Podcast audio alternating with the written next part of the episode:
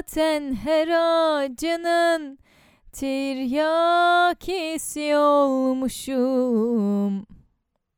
Selam bir tanesiler. Şen şakrak girişlerime alışıksınız biliyorum ama bu ara günlerimi geçirirken hem bireysel hem de toplumsal olarak yaşadıklarımızın etkisini arka plana itip günümü verimli harcamaya odaklanmaktan ben çok yoruldum.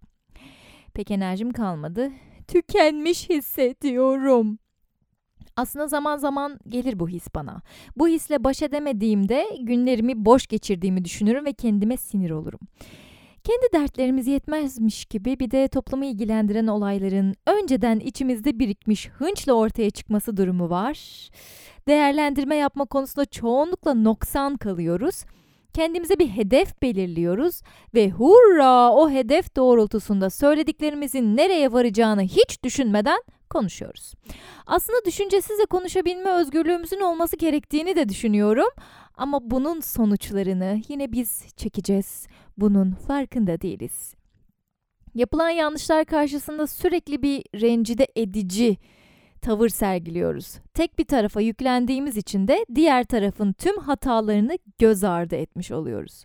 Altın Portakal ödüllerinde olduğu gibi. Bu sansasyonel olay o kadar prim yaptı ki Emin Alper'in konuşmasında gölgede bıraktı. Bu tarz organizasyonlarda tüm katılımcılara öncesinde nasıl davranmaları gerektiğine dair ekstra bir eğitim ya da ne bileyim organizasyon şeması verilse sorun çözülür herhalde diye düşünüyorum. Koca koca insanlar bunlar. Nerede nasıl davranmaları gerektiğini bilirler herhalde diyorsanız da bunu bilmeyenlerin çıkma olasılığını göz önünde bulundurarak ortamı kurtarabilecek yeterli entelektüel ve terbiye birikimi olan kişileri kilit yerlere koyarsınız. Yani ben organizasyon yapıyor olsaydım bu şekilde yapardım.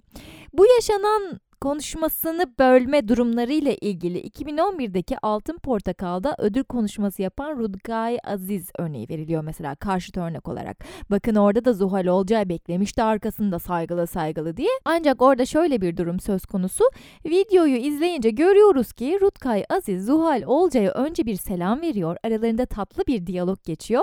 Sonra konuşmasına başlıyor. Bu yüzden ödülü almış almamış Zuhal Olcay orada Rutkay Aziz'in konuşmasını beklemiş beklememiş çok da sıkıntı yaratabilecek bir durum değil. Bunları bu 2021 senesinde yaşadığımız olayla karşılaştırmak o yüzden biraz eksik kalıyor. Konuşmanın içeriği zaten Rutkay Aziz'in konuşmasının içeriğiyle bu 2021'de yapılan konuşmanın içeriğini hiç karşılaştırmayalım bile. Günümüzdeki olayda ise büyük ihtimalle heyecandan önce mikrofona gidiliyor, konuşma yapılıyor. Tamer Karadağlı da arkada şekilden şekle geliyor Nihal Yalçın konuşurken. Ben kaldım burada ya yani böyle of falan diye bayağı o, o şekilde böyle şişiriyor gıdısını falan. Sonra da kendince bir şekilde ödülü veriyor konuşmanın arasında. Bu saygısızlık elbette. Bunun ya bekleyebilirsin canım yani konuşmasını bitirene kadar orada beklemek zorundasın. Konuşan kişi eğer bir ayıp yapıyorsa da organizasyonun gidişatına uygun olmayan bir şey yapıyorsa da bu daha sonradan eleştirilecektir zaten. Orada bir sürü insanın izlediği yerde al al bu da hediyen onunla konuş böyle kaldırla konuş demek biraz abes kaçmış yani. İlkokul müsameresi değil ki bu ilkokul müsameresinde bile yapılmamalı gerçi de neyse. Ortada bir insana yapılmış bir saygısızlık var evet. Sadece elimizdeki bu görüntüyle kadınları çekemiyor diye yorumlarsak ama zaten kadın hakları ile ilgili aklında soru işareti olan ve bu feminazi denilen tanıma sıkı sıkıya sarılmış kişilerin kazanımını nasıl sağlarız? Çünkü ortada insana yapılmış bir saygısızlık var. Bilemiyorum Tamar Karadağlı gerçekten kadınlara karşı bir düşmanlık besliyor mudur ama bunu, bu saygısızlığı insana karşı yapılmış bir saygısızlık olarak nitelendirseydik daha farklı yol alabilirdik diye düşünüyorum. Tamer Karadağlı'yı bir sanatçı olarak beğenmem bu arada. İnsan olarak tanımıyorum. Oradan buradan duyduklarımla da değerlendirecek değilim. E sonrasında kendi ağzından yaptığı açıklamalarla egosunu parlatma derdinde olduğunu gösterdi. Ama karşı taraf için de durum farklı değil yani. Herkes bir kendini ön plana çıkarma derdinde sadece ve bunu çok terbiyesizce yapıyorlar. Biri de demiyor ki ay düşünemedim ben pardon diyeyim demiyor kimse. Bir pardon bile denmiyor ya. Bu çok acınası bir durum değil mi? Sanatçı yerine koyduğumuz insanlar bir pardon bile diyemiyorlar. Pardon değil eşekler çoğaldı diye bir laf vardı eskiden. Hala var gerçi de. Hangi atamız söylediyse bunu bir eşek tarafından tepiklendiği için kinle söylediğini düşünüyorum. Minicik bir pardon her şeyi çözer. Gerçekten her şeyi çözer. Yani tabii her şeyi çözmezdi şimdi. Tabii ki de ama daha mantık çerçeveleri içerisinde tartışabilirdik konuları diye düşünüyorum. Şu durumda birinin yaptığı hatayı dile getirirken diğerinin yaptığı hatayı da dile getirmek zorunda kalıyoruz. Yani aslında çoğu kişi bu zorunluluğu hissetmiyor da ben hissediyorum öyle diyeyim. Aman herkese adil olarak davranmak için yeterli seviyede değil bu toplum yani. Ben de ne bekliyorsam evet bu da benim alıklığım her şeyi mantıklı bir şekilde herkesin yaptığı hatayı dile getirerek birisinin arkasında olmakla birisinin yanlış yaptığı hatayı dile getirmenin farklı noktaları olduğunu belirtmenin anlaşılabileceğini zannediyorum ama işte dediğim gibi o da benim alıklığım olsun. Kişisel olaylarda istediğiniz gibi davranın yani sizin hayatınız zaten bize ne de böyle toplumu etkileyecek olaylarda böyle göz önündeki olaylarda biraz daha mantıklı davranmak gerektiğini düşünüyorum.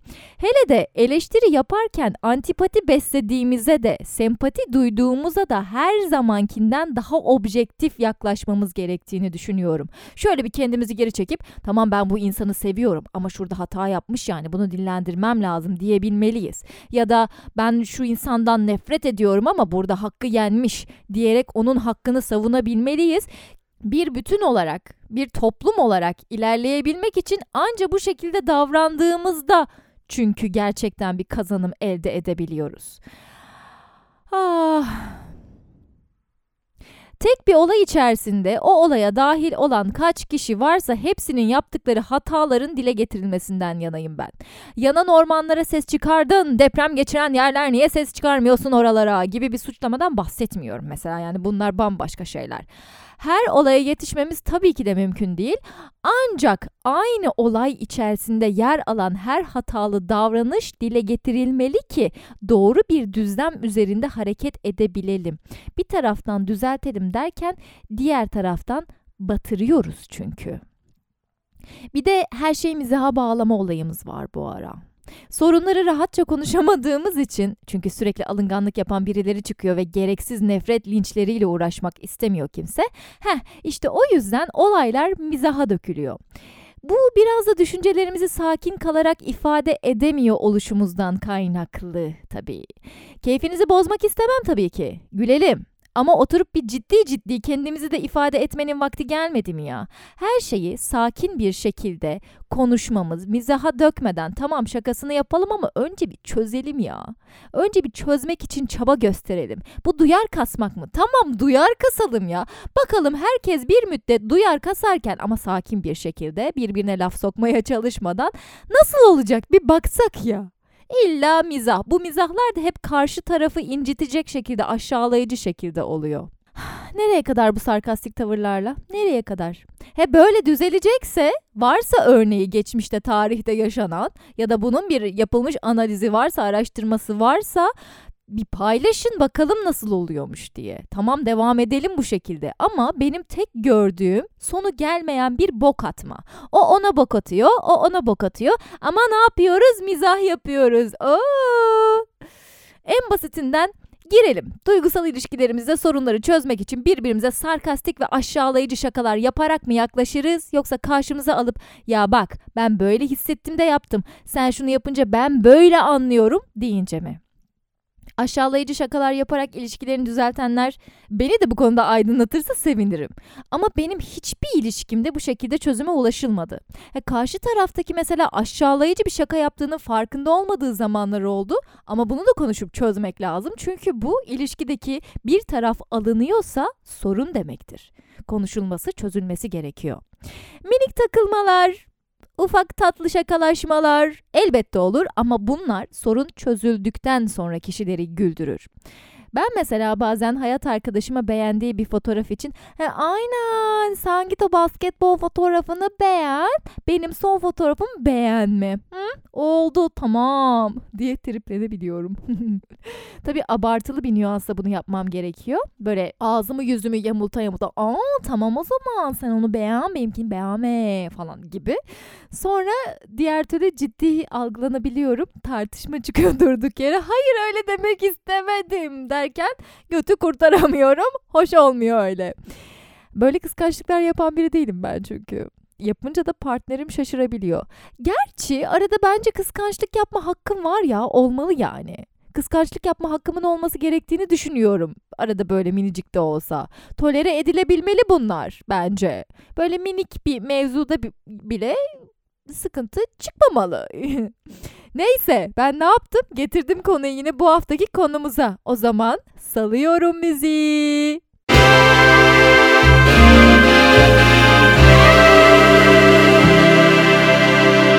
Kıskanırım seni ben Kıskanırım kalbimden Bu nasıl aşk Allah'ım Öleceğim derdimden ding dong ya bu da nasıl bir kıskanmaktır? Böyle bir kıskançlık olabilir mi ya? Bu şarkının sözlerini ufaktan bir incelemek istiyorum.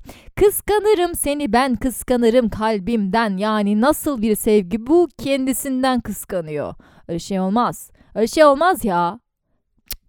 Fazla bence bu kadar kıskançlık. Dadında olmalı. Arada olabilir ama dadında olmalı.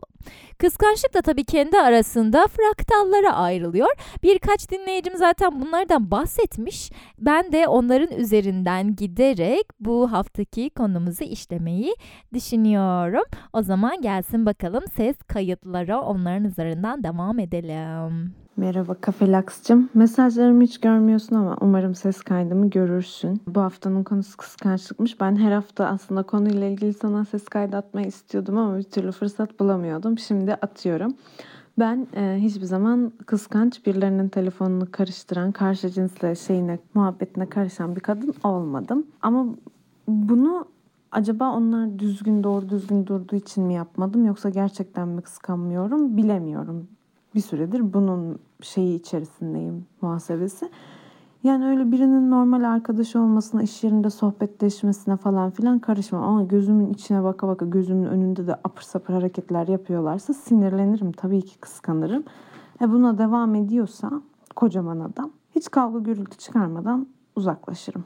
Canım benim her mesajı göremiyorum, her mesaja dönemiyorum. Gerçekten inanın gün içerisinde inanılmaz yoğun oluyorum ve o ilgilendiğim çok fazla şey olduğu için ay cevap yazayım derken beynimden uçup gidiyor ve yani yazan insanlar olduğu için biraz herkese dönemiyorum. Lütfen beni mazur görün bu konularda.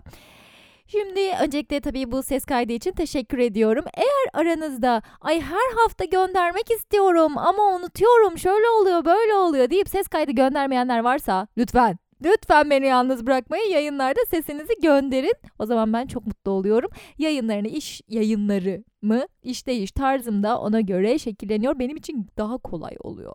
Çok zor bir süreçten geçiyorum bu ara. Çok yoğunum. Ne olur bana yardım edin olur mu? Şimdi bu dinleyicimin e, sesine gelecek olursak. Telefon karıştırmam, muhabbetine karışmam falan demiş. Telefon karıştırmak. Evet, kıskançlık, kıskançlığın göstergesi. Ama sadece meraktan da bence bu işi yapabiliyoruz. Benim yapmışlığım var meraktan. Bu telefon karıştırma muhabbetini kıskançlıktan değil de işte ben biraz daha nasıl diyeyim yalan aramak için yaptım. Güvensizlik de değil. Yalan arıyorum bayağı bildiğin. Ben onun hayatına girmeden önce bana böyle bir şey yaşadığını söylemişti mesela. O doğru mu değil mi? Hmm falan diye. Ve aradığım şeyler o kadar basit oluyor ki ne bileyim mesela ben ilk defa seninle beraber sushi yiyorum demiş. Ama daha önceden sushi yerken fotoğrafını görüyorum ya da mesajlaşmasını görüyorum falan. Aa bana yalan söylemiş gibi saçma bir tribe girebiliyorum. Ya bunu çok uzatmıyorum. Ya unutmuştur ya ne var olabilir diyorum sonradan ama garip. Benim de bu çözmem lazım. Kıskançlık duygusu tek başına olan bir duygu değil. Fonunda onu tetikleyen başka şeyler var. Belki kızgınlık olabilir, belki özgüven eksikliği olabilir. Mutlaka arkasında farklı bir duyguyla geliyor. Çok sevmekten kıskanmak da olabilir tabii ki de. Paylaşamama duygusu, Bunları yaşadığımız örneklere göre tabii konuşmak lazım. Ama genel olarak kıskançlıktan şöylece bir bahsedecek olursak, kıskanç insanlar partnerlerinin işte sosyal medya hesaplarını ya da telefonlarını falan karıştırıyorlar. Ancak bu noktada partnerlerinin özel hayatlarına müdahale etmiş oluyorlar. Ve bunu yapanlar çoğunlukla zaten partnerlerine güvenmeyen kişiler. Partnerlerine güvenmeyen dedik ama sadece karşı tarafla da alakalı değil. Bu kendi kişisel sorunlarımız yüzünden ya da kendi geçmişte yaşadığımız deneyimler ya da biz yanlış davrandığımız için karşı tarafta bunu yapabilir korkusuyla edindiğimiz düşünceler yüzünden böyle davranışlarda bulunabiliyoruz. Karıştırmamak gerekiyor tabii ki. Doğrusu o ama her zaman bu merak duygusuna engel olamıyoruz ya. Yapılıyor arada. Elimize ne geçecek bilmiyorum. Ama bazen kadınlar hissediyorlar böyle şey ya da kadınlar demeyeyim de altıncı hissi yüksek olan insanlar karşı taraf bir boklar yiyorsa bunu fark ediyor. İncelemek istiyor. Kıskançlıktan değil ama bu güvensizlikten. Bence bunu karıştırmayalım. Ve şimdi diğer ses kaydına geçelim. Felaks'cığım, bence iki tür kıskançlık var. Birincisi başka insanlara karşı hani hasetlenme dediğimiz bir tür. İkincisi de atıyorum hani sevgilini, yakın arkadaşını kıskanmak. Ben ikincisiyle ilgili konuşmak istiyorum. Çünkü biraz yaralıyım bu konuda. Bana şey gibi geliyor. Tamam illaki kıskanabilirsin bir insandan ama bana nedense özgüvensizlik gibi geliyor. Sen kendine güvenmediğin için kıskanıyorsun, geriliyorsun, kaybetme korkusu içine giriyorsun. Oysa ki hani bir insan kendine güvense hiç umurunda olmaz bence yani. Ben çok kıskanç bir insan değilim. İlla ki kıskanırım ama işte onunla görüşme, bununla görüşme diyecek bir insan değilim. Ee, belki de yaşadığım için şu an bu kadar doluyum ve nefret ediyorum öyle insanlardan. Çünkü bana gerçekten çok boş geliyor. Kendine güveniyorsan, başka insanlar ona bakmış, buna bakmış. Sen buna niye kasıyorsun ki? Yani takma abi neyini takıyorsun bu kadar? Benim erkek arkadaşıma bir insan baktığı zaman ya tamam hani bazı insanlar gerçekten çok kötü niyetli oluyor. Onlardan bahsetmiyorum şu an. Hani bir insan işte ya istenilen bir insan olduğu zaman erkek arkadaşım ben gurur duyuyorum. Çünkü diyorum ki bakın işte o benim sevgilim falan triplerine giriyorum. Neyse çok çok bayağı boş yaptım şu an. İyi yayınlar Kafelaks'cığım. Öpüyorum seni çok seviyorum. Bay bay. Ben de seni çok seviyorum. Ayrıca boş falan yapmadım. Ben tüm yayın boyunca boş yapıyorum. Allah Allah olur mu öyle şey? Sizin düşünceleriniz çok değerli ve bunları bana dile getiriyor olmanız benim için çok özel. Sakın böyle düşünme bu yüzden. Şimdi bu dinleyicimin söyledikleri üzerinden gidecek olursak iki çeşit kıskançlık var demiş. Öncelikle birilerine hasetlenme demiş sonra da sevgiliyi mevgiliyi kıskanmak falan filan. Hasetlenme konusundan ufacık olarak bahsedecek olursak ben bunu yaşıyorum ya. Ee, mesela bu Hakan Hepcan'la alakalı bir video hazırlamıştım. Belki izleyenler vardır. Instagram'da hala videolarımın arasında IGTV videoları arasında var. Orada Zeynep bastığı kıskandığımdan bahsediyorum. Evet gerçekten kıskanıyorum. Çünkü beğendiğim bir kadın kendisi ve sanırım benim kadın tipime de uyduğu için böyle bir e, hoş hissediyorum kendisine karşı. E güzel sesi var, güzel şarkı söylüyor kıskanıyorum yani ne var kıskanabilirim ama bu kötü bir kıskanma değil. Keşke benim de olsa tarzında bir kıskanma. Mesela bir de şöyle bir kıskançlığım var. Geçen yayınlarımdan bir tanesinde bahsetmiştim böyle tatile gittim yogalı mogalı falan filan meditasyonlu bir kamp yaptım demiştim. O oluşum hemen reklamını yapalım. Nefses diye geçiyor. Instagram'dan takip edebilirsiniz. Çok güzel müzikli yogalı etkinlikler yapıyorlar. Ben ilk defa böyle bir etkinliğe gitmiştim ve bayıldım. Oradaki insanları da hepsini ayrı ayrı sevdim. Mesela onlar böyle kocaman bir aile olmuşlar. O aralarındaki bağ kıskandım. Tatlı bir kıskançlık tabii ki de bu. Yoksa benim de ailemle aram iyidir, yakın arkadaşlarım vardır. Ama işte pandemi sürecinde hayatlarında yaşadığı değişiklikler işte ne bileyim İstanbul'da çalışan mesela Muğla'ya taşındım diye diyebiliyor rahatça. Kıskandım. Kıskandım hepsi bir araya gelmiş. Kıskandım. Aralarında dinleyenler var biliyorum. Özel selamlarımı iletiyorum size. Ufaktan kıskandığımı söylüyorum. Böyle tatlı kıskançlıklar güzel oluyor. İnsanın hayatına renk katıyor. Mesela o insana rahatça seni kıskandım falan diyebiliyorsunuz. Bunu söyleyebilecek rahatlıktaki kıskançlıklar size zarar vermez. Çevrenizdekilere de zarar vermez. Ama o kıskançlığı önleyebilmek için elinizden geleni yaparsınız. Mesela ben yanlarına gideceğim en kısa zamanda. Benden kurtulamazsınız. Olabilir böyle insanları kıskanabiliriz. Bunu kontrol edebiliyor olmamız önemli. Eğer şöyle olsaydı ben e, Zeynep bastığı kıskanıp onu lekeleyici, karalayıcı aman bu karı da zaten şöyle de böyle de diye atıp tutsaydım işte o kötü olurdu. Davranışlarımızın sorumluluğunu bilmeli onları kabullenmeli ve buna göre hareket etmeliyiz. Bu insana bok atarsam eğer ben bu benim kendi özgüvensizliğimden kaynaklanır. Tabii ki de eleştirebilirim. Yanlış bir şey yaparsa benim kıskandığım kişi ya da özendiğim diyebilirim. İnsan özendiği kişilere kıskançlık duyabilir. Evet. Bu kişiye eleştiride bulunabilirim. Bu çok normal. Tabii ki de eleştireceğiz birbirimizi. Kendi oluşturduğumuz erdemlerimizi, değerlerimizi dile getireceğiz. Ama bok atmak ayrı olay, aşağılamak, küçümsemek bunlar benim kendi özgüvensizliğimle alakalı olurdu ki bu dinleyicim de sevgili kıskançlıkları olaylarında tam olarak bundan bahsetmiş. Sevgilini kıskanmak özgüvensizliktir demiş. Evet, sebeplerinden bir tanesi bu olabilir ama sevgiliniz sizi kıskanıyorsa, deli derecesinde kıskanıyorsa bu kesinlikle o özgüvensiz olduğu için değildir. Bunun çok farklı sebepleri olabilir. Birazdan birkaç dinleyicimden de bunun örneklerini göreceğiz zaten. Ama genel olarak sevgiliniz sizi çok kısıtlıyorsa, sosyal hayatınızda iletişimde bulunduğunuz insanlara karışıyorsa, onu giyme, bunu etme, bununla görüşme gibi kısıtlamalar yapıyorsa büyük ihtimalle kendisinde bir özgüvensizlik yaşadığı için, sizi kaybetmekten gerçekten korktuğu için bu şekilde davranıyor. Ama bu baskıcı davranışlar sizin kendi kişiliğinize müdahaledir. Ve bu olmaması gereken bir durum. Buna hayır demelisiniz. Lisedeki sevgilim askılı giymeme bile karışıyordu. Şort bile giydirmiyordu bana. E o zamanlar küçüğüm ben de yani bunları bir sevgi gösterisi olarak algılıyordum. Büyüdükçe fark ettim ki nasıl ya? Yani benim ne giydiğime nasıl karışabilir? Ona ne? Ben istediğimi giyebilirim. Ben eğer beğendiysem bunu tabii ki de giyeceğim ki askılı diyorum size ya. Askılı da değil kolsuz giymemden bile rahatsız oluyordu. Sen aman geldi geçti gitti. Şimdi düşünüyorum da ne fenaydı ya kıskançlığından bunları yaptığını söylüyordu. Ya da işte bana bakmalarından rahatsız olduğu için böyle şeyler yaptığını söylüyordu ama dışarıda kadın olsun erkek olsun fark etmez. İsterse bol bol şeyler giymiş olsun.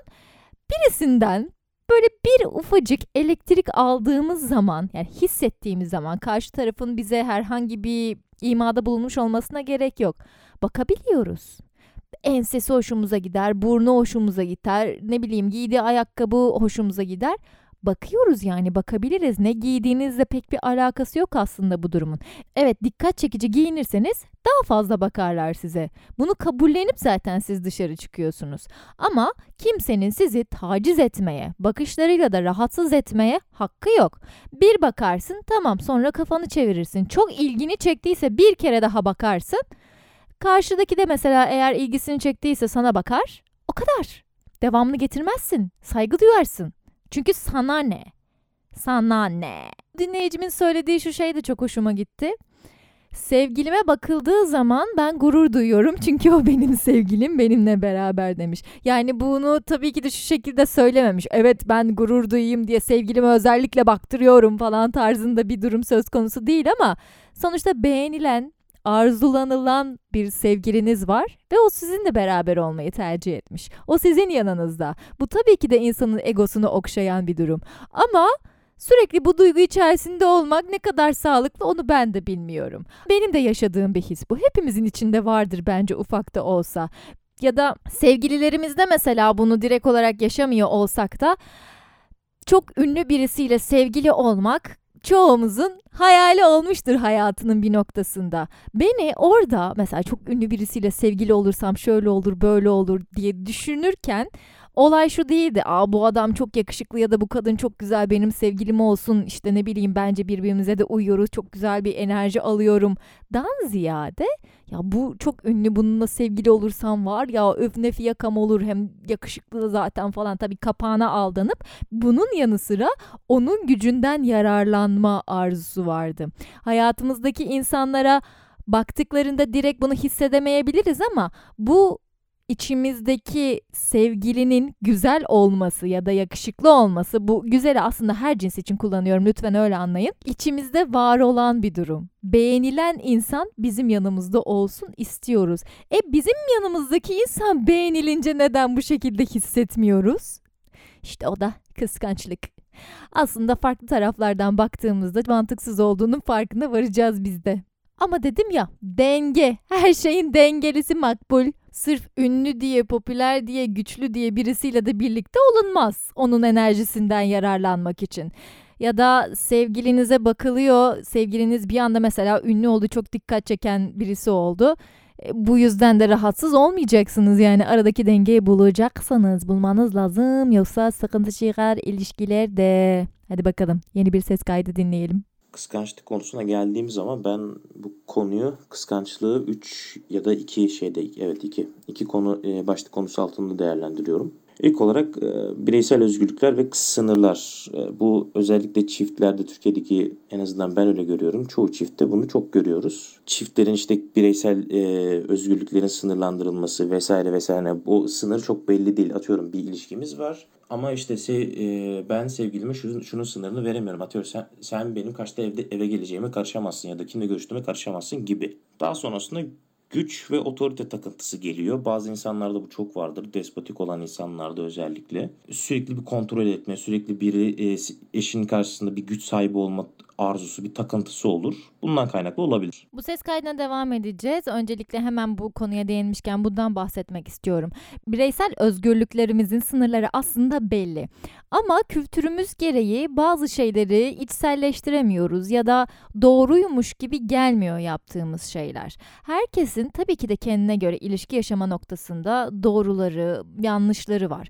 Bazısı çok eşli olmak ister. Bazısı bunu kesinlikle kabullenemez. Birisi için aldatmak başka birisine ufacık bir mesaj atmaktır. Kimisi için aldatma yatağa girene kadar olmaz.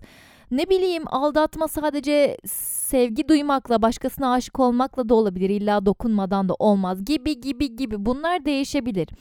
İlişkinin dinamiğinde siz mesela kontrol edilen taraf olmak istiyor olabilirsiniz. Eğer partneriniz de kontrol etmeyi seven birisi ise mükemmel ilişkiyi yaşayabilirsiniz. Kontrol edilmeyi sevmek sizin bireysel özgürlüklerinizden vazgeçeceğiniz anlamına gelmiyor tabii ki de. Eğer size yasaklar konulması hoşunuza gidiyorsa bu daha çok fantezi anlamında olabilir aslında diye düşünüyorum ama kişisel olarak birisinin size yasak koyması hoşunuza gidiyorsa hayatınızın her noktasında aslında kimsenin buna müdahale etmeye hakkı yok. Biliyorum çok değişik geliyor nasıl yani falan diye. Ama öyle buna bir şey söyleyemeyiz. O insan bunu gerçekten yaşıyor demek ki ve içerisinde içinde yani ruhunda bunun yanlış olduğunu hissetmiyor, ona yanlış gelmiyor. Siz ne yapabilirsiniz ki böyle bir insana? Onu yaşamak istiyor zaten. Bu o kişinin kendi kişisel hayatı olduğu için, kendi kişisel tercihi olduğu için buna müdahale edemeyiz. O bizden yardım istemediği sürece. İnsanlar sizden yardım istemeden zaten onlara yardım etmeyin. Sorun bu konuda yardıma ihtiyacın var mı diye eğer siz öyle düşünüyorsanız. Ama karşı taraf yardıma ihtiyacı olduğunu düşünmüyorsa e, yapacak bir şey yok. Partnere veya eşe güvenmeme konusu. Peki bu neden olabilir? İşte geçmişte eşe yapılan hatalara yani acaba ben işte büyük bir hata yaptım, büyük bir e, suç işledim ya da öyle diyebiliriz bunun bir geri dönüşü olacak mı? Acaba o da aynı şeyi, aynı hatayı ya da benim yaptığım şeyi intikam almak için ya da ki içini soğutmak için falan tarzında bir şey yapar mı? Ya da ben bir hata yaptım mı acaba kaybedecek miyim sevdiğimi tarzında bundan e, sebepli de olabilir. Ekstradan bu e, güvensizlik konusuna özgüvensizlik şeyi de geliyor. E, konusu da ekleniyor. Özgüvensizlik nasıl olabilir? Atıyorum ben işte sevgilime yetmiyorum. Bu e, özgüvensizlik konusu, yetmeme konusu her şeyde olabilir. E, cinsel e, yaşamda olabilir, e, ekonomik olarak olabilir ya da duygusal olarak yetmiyor olabilir. Bu çok biraz ciddi bir konu yani. Çok güzel yerlere değinmiş yine bu dinleyicim. Ben de ufaktan bir yorumlamak istiyorum bunları. Güvensizlik. Evet az önce de zaten bu güvensizlikten bahsetmiştik. Ama çok farklı noktalarda güvensizlik besliyor olabilirsiniz partnerinize. Bu yüzden de kıskançlık yapıyor olabilirsiniz. Neler olabilir mesela? İlişki içerisinde size yamuk yapmıştır, sizi aldatmıştır, affetmişsinizdir. Tekrar yapacağının korkusu olabilir sizde. Bu yüzden hayatına herhangi bir kişi girdiği zaman onun ilgisini çekebilecek tereddütte olursunuz acaba yine yapacak mı diye. Çünkü ona güvenmiyorsunuzdur. Bunun dışında ne olabilir? Aldattınız, affedildiniz, evet ama bu sefer de aldatan kişi tarafında bir güvensizlik oluşabilir. O kıskançlık yapabilir. Neden? Çünkü ben aldattım. Ya karşı taraf da bunun benden intikamını almak isterse. İntikam almak ben hiç beceremedim intikam almayı. Gerçekten intikam alabilen bir insan olmak isterdim isterdim. Ya, hayatımın bir noktasında olmak isterdim. Hayallerini kurduğum çok oldu. Ama gerçekten hiçbir zaman intikam almak için öyle ince ince planlar yapan ya da işte bana gelsin ben de onu reddedeyim, intikam almış olayım. Kafam olmadı hiç. Ama bunu yapan insanlar var. Sırf intikam almak için barışan, sonrasında da karşı tarafa sen bana bunu yaşatmıştın şimdi ben de sana bunu yaşatacağım ya da senden ayrılacağım intikamımı böyle alacağım falan diye karşısındakini oynatabiliyorlar. Bunları ben toksik insanlar olarak nitelendiriyorum. Eğer karşınızdaki insanda böyle bir şey yapabilme durumu varsa ilişkinizi gözden geçirmenizi isterim. İntikam alma duygusu hele de ilişki içerisinde sen bana yaptın ben de sana yapacağım. Bu kısasa kısas da olabilecek bir şey değil ki. İçiniz rahatlamıyor çünkü karşı tarafın sizi incitmesine karşılık siz de onu incitecek bir şey yaptığınızda. Bazı noktalarda ilişkinize zarar vermeyecek olaylarda tabii ki de ne bileyim mesela sofrayı toplamıyordur. Artık sizin de canınıza tak etmiştir ve siz sofrayı toplamamaya başlamışsınızdır. Örnek veriyorum. Bu mesela partnerinizin size yaptığı bir özensizliktir. Siz de aynı özensizliği yaparak partnerinize bu durumdan rahatsız olduğunuzu anlatmaya çalışırsınız. İşe yarayabilir mi? Yarayabilir. Ama bunu yapmak yerine konuşmak ya hayatım ya hep ben topluyorum bunları ben de yoruluyorum. Sen de bir ucundan tutuversen ya da bugün sen yapıversen demek daha mı zor ya? Ben de yapmıyorum mesela bunu. Ben de söylemiyorum. Hele ilişkimizin en başlarında abo bunları hep içime içime atıyordum. Sonra sonra açıldım. Tabii ki bunda hayat arkadaşımın da büyük etkisi var. Benim bu özelliğimi bildiği için üstüme geldi sürekli. Ama bunu söylemek niyeyse bize çok zor geliyor. Halbuki söyleyince olay bitiveriyor. Hiç öyle planlar yapmana, ben de şunu şöyle yapayım o zaman demene gerek kalmıyor. Daha büyük noktalarda bu aldatma gibi ilişkiyi yıpratabilecek noktalarda eğer siz de kısasa kısas yaparsanız işte o zaman ilişkiniz gerçekten düzelmeyecek yaralar alıyor. Kalbiniz incindiğinde bunun onarımını sağlamak çok daha zor. Affedilebiliyor, unutulabiliyor ama bir yerde o iz hep kalıyor ya. O yüzden ilişkinize zarar verecek şeyler yapmayın. Çünkü ilişkiye ya da karşı tarafa zarar vermek için özellikle yaptığınız şeyler sizin kendi kişiliğinizden yiyor. Kendi kişiliğinize zarar veriyor. Siz mesela normalde hiç aldatacak bir insan değilsiniz ama sırf karşı taraftan intikam almak için aldattınız. İçiniz rahat olmuyor ki. Hem karşı tarafı üzdüğünüz için üzüleceksiniz üzüleceksiniz. Oh canıma değsin ben yaptım oh görsün o da. Olmuyor öyle olmuyor. İsterseniz deneyin görün yani ama ben size önceden söyleyeyim. Diliniz yanmadan söyleyeyim yani. Sonra kendi kişiliğinizle muhakeme içerisine giriyorsunuz. Ben neden böyle bir şey yaptım? Ben böyle bir insan değildim diye kendinize yakıştıramıyorsunuz ve bir insanın kendini affetmesi gerçekten diğer herkese affetmesinden çok çok daha zor. Benim e, ekstradan kıskançlıktaki şahsi görüşüm şu. Bu az önce söylediğim e, konularda ya da e, dediğim gibi insanların bireysel özgürlüklerini kısıtlamadığı sürece çok böyle ilişkide problem çıkarmadığı sürece tolere edilebilir. Yerine göre tatlı, böyle duygusal, ilginç bir şey yani. Ben kendi ilişkimde de çok yani çalkantılı şeyler yaşadığımı söyleyebilirim kıskançlık konusunda. Özellikle ben kendisini kendimi işte e, sürekli hani dizginlemeye çalışıyorum. Yani saçmalama ge- gerek yok. Neyin ne olduğu belli. Hani bu, bunu söyleyerek zaten bunu söylemek senin haddine değil, hakkın değil. Ki e, şeyim de kız arkadaşım da zaten bunu fazlasını belli ediyor. Dobro bir kız kendisi. Bir ekstradan ben ona güveniyorum. İki yani benim onda yerim farklı zaten. Bunu bilmek bile benim için yeterli oluyor. Kıskançlık yapmama konusunda. Çünkü kendisi hareketleriyle, e, söylemleriyle vesaireyle zaten bunu fazlasıyla hissettirdiği için bir problem kalmıyor benim için. Ha, arada tabii ki çoğu insanda olabilecek problemler bende de çıkıyor ama sonrasında bir şekilde aşıyoruz. O yönden bir problemim yok. Abartılan kıskançlıklarda bu dinleyicimin yaptığı gibi bir durup benim bunu yapmaya hakkım var mı gerçekten ya diye kendinize sorabilirsiniz ama lütfen verdiğiniz cevaplarda objektif olun. Karşı tarafın sizden, sizin ona istediğiniz böyle bir istekte bulunması sizin hoşunuza gider miydi? Kendinize, sizin kendi hayatınıza taciz edilmiş gibi hisseder miydiniz? Öncelikle bunun objektif olarak karşılaştırmasını yapmak gerekiyor. Cevabını vermek ve bulmak gerekiyor. Bu çok zor bir şey çünkü ilişki içerisindeyken diyebiliyorsunuz bana hayır istemiyorum evet bu benim hakkım eski sevgilileriyle kesinlikle konuşamaz arkadaş bile kalamazlar 5 sene önce çıkmışlar ondan sonra da ayrılmışlar görüşmeye devam etmişler normal bir şekilde ama hayır artık hayatında ben varım ve onunla görüşmesini istemiyorum gibi bir şeyi kendinize hak görüyor olabilirsiniz ama üzülerek söylüyorum bu aslında hakkınız değil sizin ya. bu tarz yapılan kıskançlıklarda işte olay sadece kıskanmak değil. Onun arkasında başka şeyler var. Özgüvensizlik olabilir, güvensizlik olabilir. Farklı farklı şeyler çıkabilir altından. Bunun analizini yapmak en önemlisi. Nokta yaptığın bir konu gerçekten ne zaman konu belirlesen onu o zaman yaşıyorum ya da bir önceki gün yaşamış oluyorum. Bu biraz korkunç artık ama anlatayım. Yaram çok derin yani dün yaşadığım bir olay. Ee, sevgilim manevi ve maddi sorunlar yaşıyordu. Ben de ona destek oldum ve tanımadığı bir çocukla eve çıktı. Ama önden bir tanışma yaptılar. Yani aslında iyi bir çocuk. Bir iki kez konuştum. Ben de zaten olayı bu yüzden anlamıyorum. Sadece yaptığımız konu üçümüz bir arada. Goy goy sohbetler böyle saçma sapan gülmeler falan eğlenmeler. Sonra çocuk bana dedi ki dövme yapar mısın bana? Dövme düşünüyorum. Ben de tabii ki dedim. Cuma günü boşum dedim. Dövmeyi gösterdi. Uygun mudur dedi. Uygundur dedim. Sonra sevgilimde anlam veremediğim bir soğukluklar oldu. Ben de koluna dokundum. Onunla ilgilenmeye başladım.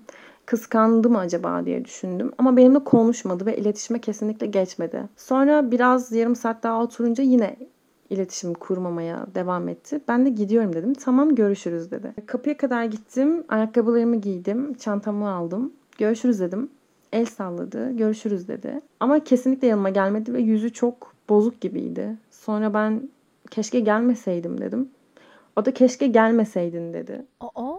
Sonra da neden peki anlamadım dedim. Kimle ilgilendiysen o seni kapıya kadar geçirsin dedi. Aa.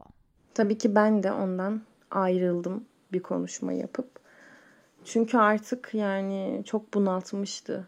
Tabii ki kıskançlıkları çok arada ve kesik kesik oluyordu ama çok sert oluyordu. Yani hiçbir zaman konuşmadan, derdini anlatmadan böyle cümleler kurması beni gerçekten artık doldurdu, doldurdu ve çok üzdü. O yüzden ayrılmam gerektiğini düşündüm. Şimdi ayrılmak tabii ki de sen eğer böyle doğru olduğunu düşündüysen doğrudur. Bazı insanlar böyle durumlarda uğraşmak isterler. Karşısındakini çözmek isterler. Böyle bir durumda karşınızdakini nasıl çözebilirsiniz? Konuşursunuz. Karşınızdakini konuşması için bak sen böyle yaptığında ben böyle hissediyorum tarzında bir karşılık almak üzerine uzun bir konuşma yapabilirsiniz. Uzun bir konuşma dedim ama aslında konuşmayı siz yapmayacaksınız. Siz dinleyen taraf olacaksınız. Aktif bir dinleme yapmanız gerekiyor ve karşı tarafı konuşturmanız gerekiyor. Böyle bir durumu ancak karşı tarafı konuşturarak ve bu kıskançlığının altında yatan sebepleri ortaya çıkartmasını sağlayarak onun ağzından bunları söylettirerek ancak çözebilirsiniz.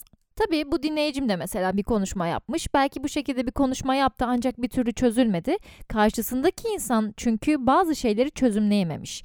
Büyük ihtimalle de kendisiyle alakalı.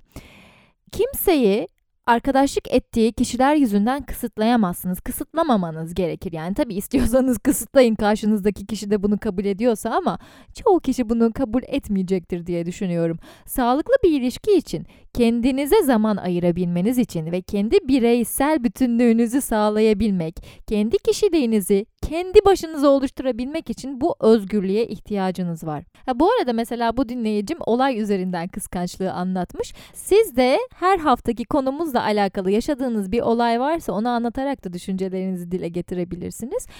Burada tabii ki de sadece bu dinleyicim açısından olayı dinliyoruz. Bir de ayrıldığı eski sevgilisi tarafından dinlemek isterdik olayı. Bu dinlediğimiz şekliyle değerlendirmek istersek eğer sevgilisinin belli ki kendisiyle ilgili bazı noktalarda kendini eksik gördüğü durumları var. Acaba o kişi bu dinleyicime önceden söyledi mi? Senin şu şekilde davranmanı istemiyorum. Sen bu şekilde davrandığında ben bu şekilde hissediyorum. Kendimi aldatılmış hissediyorum gibi bir çözümlemeye gidildi mi? Bunu öğrenmeyi çok isterdim. Ama büyük ihtimalle söylememiş gibi duruyor. Çünkü eğer bunlar konuşulsaydı önceden bu iki insan belki de birbirlerine uygun olmadıklarını çok önceden fark ederlerdi ve yok ya bu şekilde olmayacak bu ilişki o zaman bitirelim noktasına getirebilirlerdi. Kıskançlık özellikle neden kaynaklandığını bilmediğiniz zaman çok can sıkıcı olabiliyor. Hiç beklemediğiniz bir anda partneriniz size böyle mesela iyi tamam git o zaman keşke gelmeseydin o zaman. Bunlar çok kırıcı şeyler ya. Hiç de hoş değil. Ben mesela kaldırmam böyle şeyleri. Allah Allah ya sana mı kaldık be der giderim. Kimse kimseye kalmıyor arkadaşlar gerçekten. Her zaman daha farklı seçenekleriniz var. Bunu da unutmayın. Eğer kıskançlıklar sizi bunaltıyorsa bence de böyle tatlı bir konuşma yapıp gidebilirsiniz sonrasında. Ama tabii partnerinizi seviyorsanız ve bu sevgiyi henüz bırakmaya hazır değilseniz çözmeye çalışın. Gerçekten sorun neyden kaynaklanıyor? Tabii bunu çözmek de kolay değil. Her olay, her durum, her insan farklı olduğu için kendinize göre bir çözüm yolu bulmanız lazım. O da zamanla öğrenilen bir şey. Deneyimledikçe, okudukça, farkındalık kazandıkça bunu çözümleyebiliyorsunuz. Merhaba. Yani kıskançlık dozundan ziyade çok hoş bir şey olarak düşünmüyorum. Hani şimdi ben kıskanç değilim diyemeyeceğim. Aslında çok kıskanç değilim gözüme sokulmadığı sürece. Ama e, kıskançlığın hani ince çizgisi vardır ya. Telefon karıştırılması bilmem nedir, carttır. Bunlar hani haddi aşan davranışlardır. Hani kıskançlıkta doz nedir biliyor musunuz? Hani bir kadın erkek beraber, çiftler beraber. Biri birine bakmıştır. Şimdikler kolunu sen ne yapıyorsun? Bu kadar. Bunun sınırı budur. Fazlası olmaması lazım. Telefon karıştırmalar, ötekine mesaj atmalar, berikine bu nedir diye sormalar hoş şeyler değil açıkçası. Aa bununla ilgili bir olay aklıma geldi. Bir arkadaşımla konuşuyordum. Birisi bana böyle uzun zaman önce bir taciz mesajı atmıştı. Ben de ona onun görüntüsünü atıp baya böyle cinsel içerikli bir şeydi. Dedim hani bunu nereden bulabiliriz? Nereden çözebiliriz? Bunu bulmam lazım benim. Bu tacizliği bulmamız lazım falan diye böyle internetten bu tarz şeylerle ilgilenen bir arkadaşıma sormuştum. Onun üzerine bir konuşma geçirmiştik. Ya ne garip insanlar var ya falan tarzında bir konuşma geçmişti. Bu kişi erkekti. Ee, kadın bir sevgilisi vardı. Daha sonra ne kadar sonra 2-3 hafta sonra falan bu kadın sevgilisinden bana bir mesaj geldi.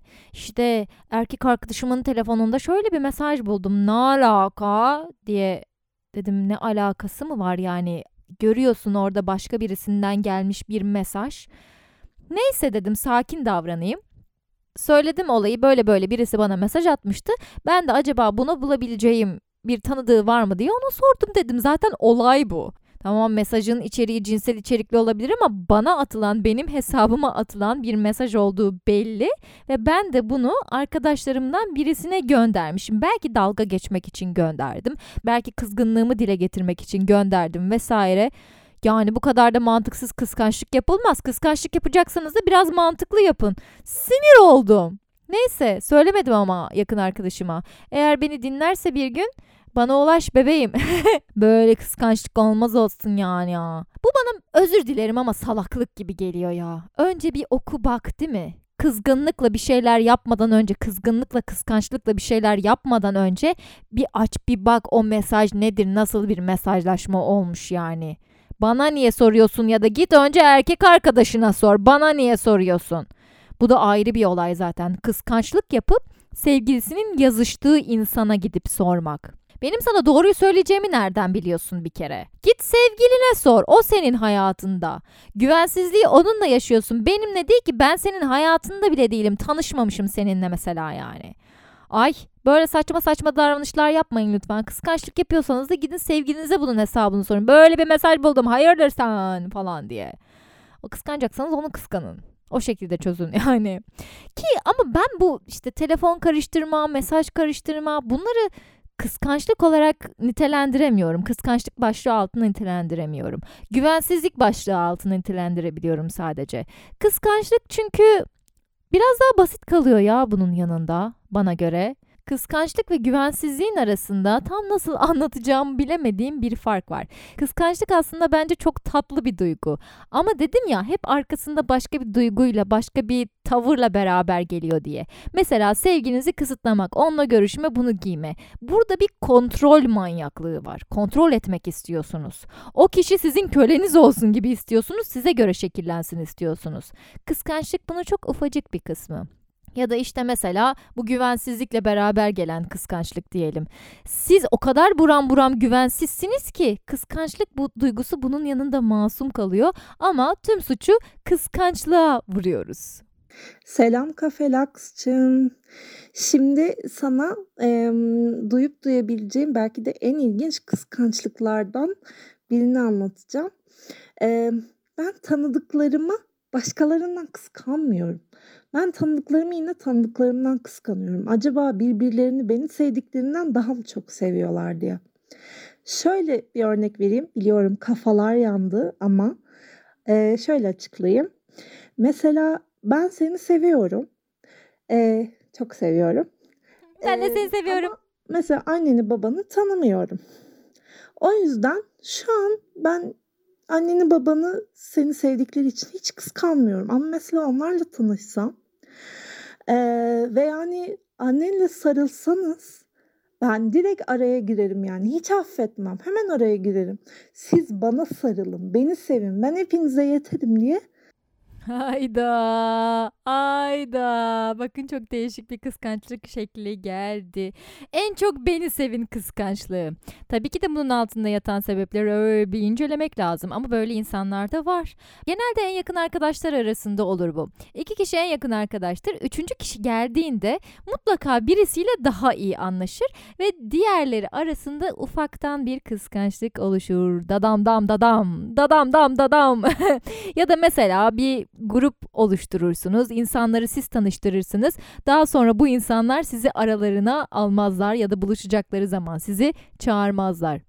İşte böyle durumlarda siz de kıskanırsınız arkadaşlarınızı. Ya A kişisini ya B kişisini. Ama orada aslında bir dışlanma duygusu var. Kendine bu durumu yedirememe hissi var. Bu da kıskançlık olarak nitelendiriyoruz ama irdelediğimizde bunun kıskançlık olmadığını, temelinde başka başka şeylerden kaynaklandığını görüyoruz. Birisini çok sevmek, başkasının da onu çok sevmesini istememek paylaşmak istemiyoruz. Neden paylaşmak istemiyoruz? Bunun da mutlaka kişiliğinizle ya da önceden yaşadığınız bir şeyle ya da size öğretilen şeylerle bir bağlantısı var. Kıskançlık çünkü bence sevimli bir duygu. İnsanı gelişmeye teşvik eden bir duygu. Birisini kıskanırsınız, ona özenirsiniz, onun gibi olmak istersiniz ya da siz de kendinizde o şeyi istersiniz, bunun için çabalarsınız. Mesela ne bileyim küçükken en yakın arkadaşlarınızdan bir tanesine yeni bir bisiklet alındı. Sizin bisikletiniz eski. Kıskandınız onu. o bisikleti ele geçirmek için türlü kötülükler yaparsanız hayır olmaz bunu kontrol etmeniz lazım. Böyle bir insansanız kötü bir insan olma yolunda emin adımlarla gidiyorsunuz demektir. Size paylaşmak, elinizde olanın değerini bilmek öğretilmemiş demektir. Böyle şeyler yapmamak lazım. Kıskançlık duygumuzu tadında tutarsak bence çok sevimli ve gelişmemize olanak sağlayacak bir duygu. Stres de mesela aynı şekilde çok abartılıyor stres. O stresten kaynaklanıyor, bu stresten kaynaklanıyor falan diye ama yani bu ülkede streslenmemek mümkün değil. Çoğu kişinin egzama sıkıntısı var mesela. Deri hastalıkları, cilt hastalıkları var. Bunlar hep yaşadığımız stres yüzünden oluyor. Ama ufak miktarda bir stres bizim gelişmemiz için bize yardımcı olur. Mesela stres anında çok hızlı pratik çözümler bulabiliriz. Çünkü durumu kurtarmamız gerekir. Gibi gibi gibi. Bir gün stres üzerine de konuşalım ya. Ama şimdilik kıskançlıktan bahsediyoruz. Kıskançlık, başkalarına karşı duyduğumuz kıskançlık. Evet. Kardeşler arasında falan da mesela yaşanır bu ebeveynlere karşı ya da ona alındığı, bana alınmadığı kıskançlığı yapılabilir. Bunları hissetmek, bu duyguları hissetmek genelde hep yanlış olarak söylenir bize ama bu aslında temelde ya benim de hakkımdı bu. Bana neden hakkımı vermediniz isyanı taşıyor. Ve bir çocuğun bunu dile getirmesine izin vermek gerekiyor bence. Kıskançlık yüzünden eğer kardeşine kötü davranıyorsa e, tabii bunun çözümlenmesi gerekiyor ama bir çocuğun neden böyle bir kıskançlık yaptığını da bulmamız gerekiyor. Eğer iki kardeşe de aynı şeyler alındığı halde birisi bir türlü o kıskançlığından vazgeçmiyorsa bununla alakalı belki çocuk psikiyatristlerinden destek alınabilir. Çünkü çocuk paylaşmayı bilmiyor demektir. Neyi kıskanıyor bu çocuk yani ikisine de aynı şey veriliyor. Ortada bir sıkıntı var. O çocuğu yetiştirirken bir yerlerde bir sıkıntı yaşanmış. Hmm, bunun üzerine gitmek lazım. Diye düşünüyorum ben haddim olmayarak. Selam Kafelaks. Kıskançlık konusunun başlığını gördüm ve dedim ki işte burada söylemem gereken birkaç şey var. Bence kıskançlık kişi kendinden bilir işi cümlesiyle olay. Ben ilişkilerimde çok kıskanç biriyimdir. Çünkü ilişkim varken nasıl davrandığım ortada. Şimdi ortama giriyorum ve çok yakışıklı bir beyefendi görüyorum ama ilişkim var, bir sevgilim var. Bu beni geride tutmaz. O beyefendiyle cilveleşirim, flörtleşirim. Ya hatta o kafede, o mekanda birer içki içip eve geçebilirim. Bu yüzden olsa gerek erkek arkadaşımla bir ortama gireceği zaman hayır asla girme falan yapmıyorum elbette ya da etrafındaki kızları kıskandığımı belli etmiyorum ama içimden de bir şey oluyor yani. Ya bu akşamı birlikte geçirirlerse ve hiçbir şey olmamış gibi dönerse? Yani demem o ki seven insan kıskanır diye bir şey yok. Bence bu kıskançlık olayı tamamen kişinin ilişki içerisindeki kendi davranışlarıyla bağdaşan bir şeydir. Ve kıskançlık dışarı yansıtılmadığı sürece çok mükemmel bir şey bence ama yansıtıldığı zaman işler karışabilir ve tatsız bir boyuta geçebilir. Bakın size dedim çok ilginç sesler dinleyeceğiz diye. Yalnız seni takdir ediyorum canım dinleyicim. Böyle bir çözümleme yapmış olman. Çünkü kendin gibi düşünüyorsun karşındaki insanları bu yüzden kıskançlık besleyebiliyorsun. Ancak şunu belirtmekte yarar var. Sen başkasın, karşındaki başka. Kendimize göre değerlendiriyoruz her şeyi. Herkes bizim aynamız. Daha önceki yayınlarda söylemiş miydim hatırlamıyorum. Mevlana'nın çok sevdiğim bir sözü var. Baktığın benim, gördüğün sensin. Yani evet sen bana bakıyorsun ama kendini görüyorsun. Kendinden biliyorsun. Ama ben sen değilim ki. Ben bambaşka biriyim ve bana sadece bakıyorsun. Beni görmen bu demek değil. Beni görmek için beni tanıman gerek. Ama beni tanıdığını düşünsen bile gerçekten benim kafamın içinde neler döndüğünü ben sana söyleyene kadar bilemezsin. Tabii ki de söylediklerimi desteklemek için hareketlerimin de o şekilde olması lazım ama gerçekten hiçbir zaman bir insanın neler düşündüğünü bilemeyiz. Mümkün değil. O yüzden karşı tarafın bize gösterdikleri ve söyledikleriyle yetinmemiz lazım. Siz de kendinize güvenmediğiniz için yani karşı tarafı partnerinizi aldatma potansiyeliniz olduğu için partnerinizin de böyle yapacağını düşünüyorsanız önce kendinizle ilgili çözmeniz gereken bir şeyler var. Partnerinizin suçu yok ki burada. Siz kendiniz gibi düşünüyorsunuz, sizin gibi davranacağını düşünüyorsunuz. Böyle bir ilişki nereye kadar devam eder? Önce kendinizde bir farklılık yaşamanız lazım. Belki de aldatıyorsanız o ilişkide gerçekten bulunmak istemiyorsunuzdur kim bilir. Ya da gerçekten bu sizin kişiliğinizdir. Bu kişilikle beraber bir ilişkiyi ne kadar uzun süre yürütebilirsiniz? Bunu çözümlemeniz gerekiyor. İçiniz rahat bir şekilde yürütebiliyorsanız sorun yok. Bu ne beni ilgilendirir etik açıdan, ahlaki açıdan ne de başkalarını. Bu sadece sizi ilgilendirir. Sizin içerisinde rahat olduğunuz, huzurlu olduğunuz bir durumsa kimsenin buna laf söylemeye, yorum yapmaya, siz sormadıkça tabii ki de hakkı yok. İyi yayınlar dilerim. Ben kendi ilişkimden bir örnek vermek istiyorum. Benim kız arkadaşım çok kıskanç biri. Yani aşırı kıskanç. Yani bir kız arkadaşımla fotoğrafımı görsün hemen çıldırmaya başlıyor. Böyle delirmeye başlıyor. Ve onu yani kontrol edemiyorum. Yani kaldırmamı istiyor fotoğrafı ben gerek yok diyorum. Yani bu konu hakkında tartışıp duruyoruz ve yani çözülmüyor bu konu. Yani ben ona bana güvenmesi gerektiğini söylüyorum. O ise kızlara güvenmediğini, bana güvendiğini söylüyor. Ama oysa ki yani bana göre olay bende bitiyor. Bana güvenmesi gerekiyor. Yani sen bu konu hakkında ne düşünüyorsun? Yani yayınlar dilerim tekrardan. Şimdi ben bu konu hakkında ne düşünüyorum? Ben bu konu hakkında tabii ki de herkesin kişisel özgürlükleri olduğunu düşünüyorum. Herkes istediğiyle görüşebilir diye düşünüyorum. Tabii ki de belli bir şeffaflık olduğu sürece. Ama eğer partneriniz bu konulardan rahatsız da siz onun hayatına girmeden önce ya da o sizin hayatınıza girmeden önce bazı şeyler aynıyken değiştirmesini istiyorsa sırf artık o sizin hayatınıza girdiği için bu noktalarda tartışmaların çıkabileceğini ve bunun hatalı olduğunu düşünüyorum ama bu benim düşüncem. Ah bazen çok güzel saçmalıyorum değil mi? Ama bence bu söylediklerim saçma değildi. Sadece biraz konuşma şeklim şiven biraz saçma oldu. Neyse ben ne düşünüyorum? Tabii ki de az önce belirttiğim gibi bu konularda seni kısıtlamaması gerektiğini düşünüyorum. Ama ben bunu ne kadar söylesem de benim dediğim o kişi için doğru olmak zorunda değil. O kendi doğrusunu oluşturacak. Eğer sizin ilişkinizde bu bir sıkıntı yaratıyorsa sizin bunu çözmeniz gerekiyor. Bu kıskançlık gerçekte neyden kaynaklanıyor?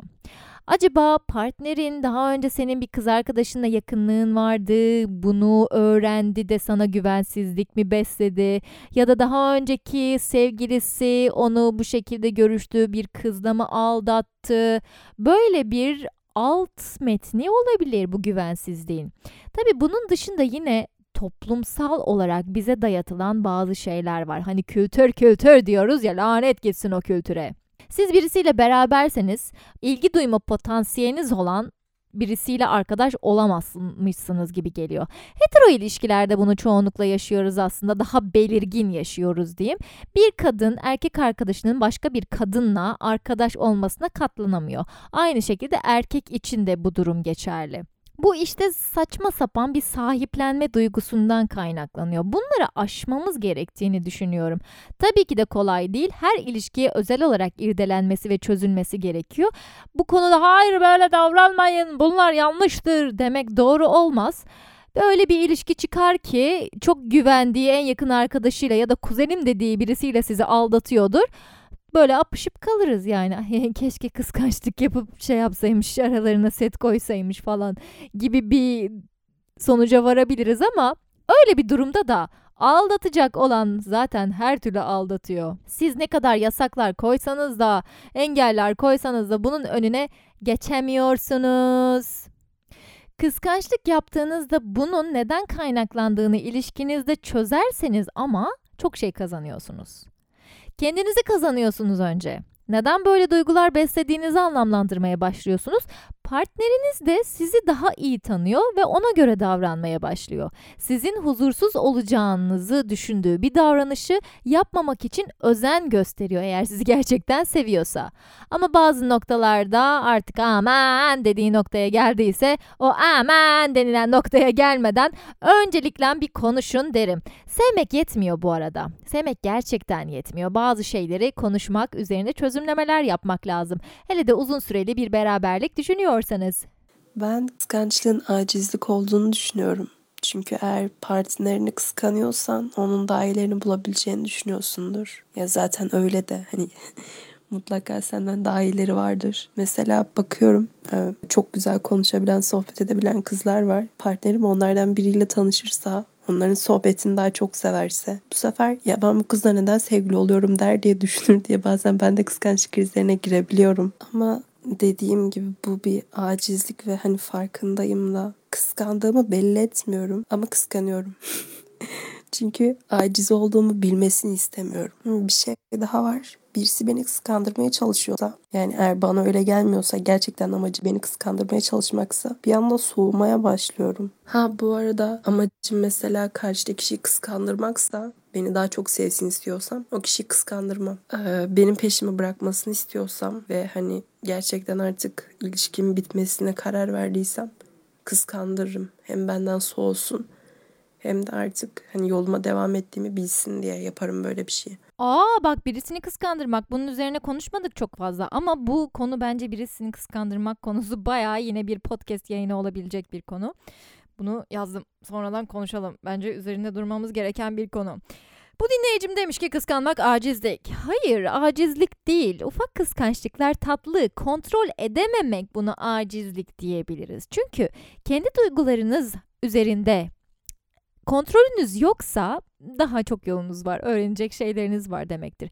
Hepimizin zaman zaman her duyguyu çok aşırı noktalarda yaşadığımız zamanlar olabiliyor. Kontrolü elimizden bıraktığımız zamanlar olabiliyor. İşte bu anlar bizim zayıf olduğumuz anlar.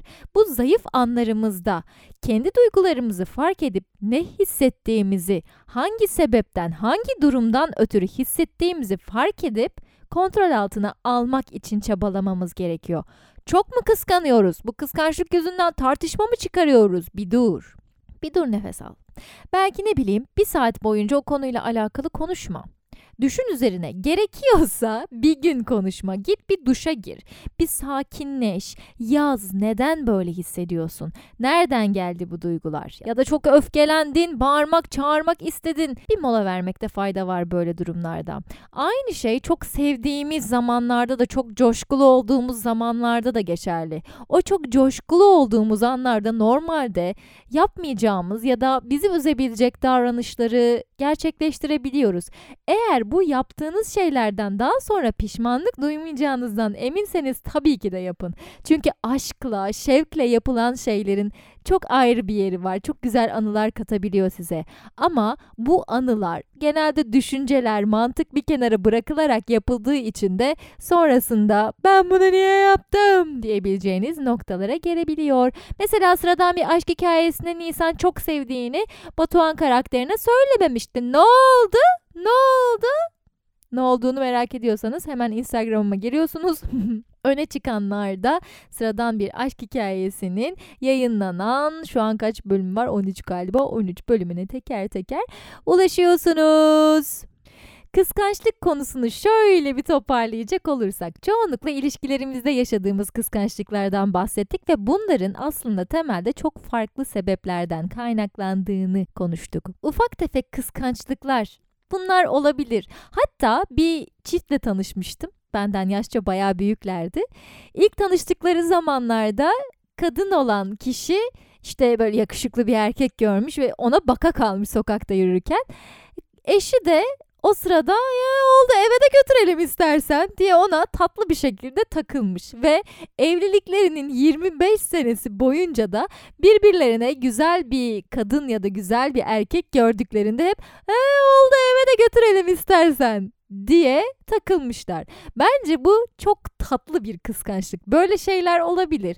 Bunlar ilişkinize samimiyet de katar diye düşünüyorum. Çünkü siz o insanla berabersiniz. O insanla mutlusunuz. O sizin yanınızda. Güzel insana tabii ki de bakılır. Ben de bakarım. Hatta partnerime de gösteririm. Aa baksana ya şu kızın götüne falan diye. Hoşuma gidiyor çünkü ne yapayım? Partnerimi mesela kıskanmıyorum böyle bir şeyde ona baktığı için. Ben mesela kızı kıskanıyorum orada. Ay o götü nasıl elde edebilirim acaba? Benim götüm de öyle olur mu falan diye böyle bir minikten kıskançlık oluyor. Benimki de farklı kafalarda bir kıskançlık ama hepinizin bunu yaşadığını biliyorum.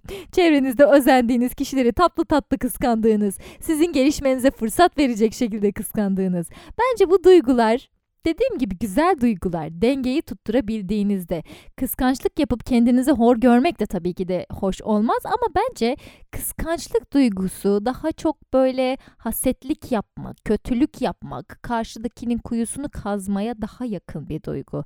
Kıskanç insanlar tamam özgüvensiz olabilirler dedik ama eğer özgüvensizlikten kaynaklanıyorsa bu kişiyi ben yetersizim falan diye depresyona sokacak şekilde olmuyor. Bu yüzden daha farklı bir noktada kıskançlık sanırım. Özgüvensizlikten kaynaklansa bile. Sizin de sesli katılımlarınızla çok güzel bir yayın olduğunu düşünüyorum. Genel anlamda kıskançlık konusunda insanlar nasıl hissediyorlar mı? Siz nasıl hissediyormuşsunuz? Bence bundan sonra bunun çözümlemesini ufaktan yapmaya başlarsınız. E o zaman yine bir kapanış anonsu alalım bir tatlı dinleyicimden, en eski dinleyicilerimden. Ah ah senin kısa pantolonlu hallerini bilirim ben diyormuşum. evet onun anonsu gelsin. Evet anons olmadı ama e, mazur görün. Bir donum sende kalmış yayınının daha sonuna gelmiş bulunmaktayız. Evet üzülerek söylüyorum ama ama üzülmeyin lütfen. Çünkü Instagram'dan Kafelaks'ı takip etmeyi ve Spotify'dan donum sende kalmış yayınlarının bildirimini açmayı unutmayın. Her çarşamba görüşmek üzere tatlışlar. Mua! Ve ek olarak sizleri çok sevdiğimi belirtmek istiyorum. Görüşmek üzere.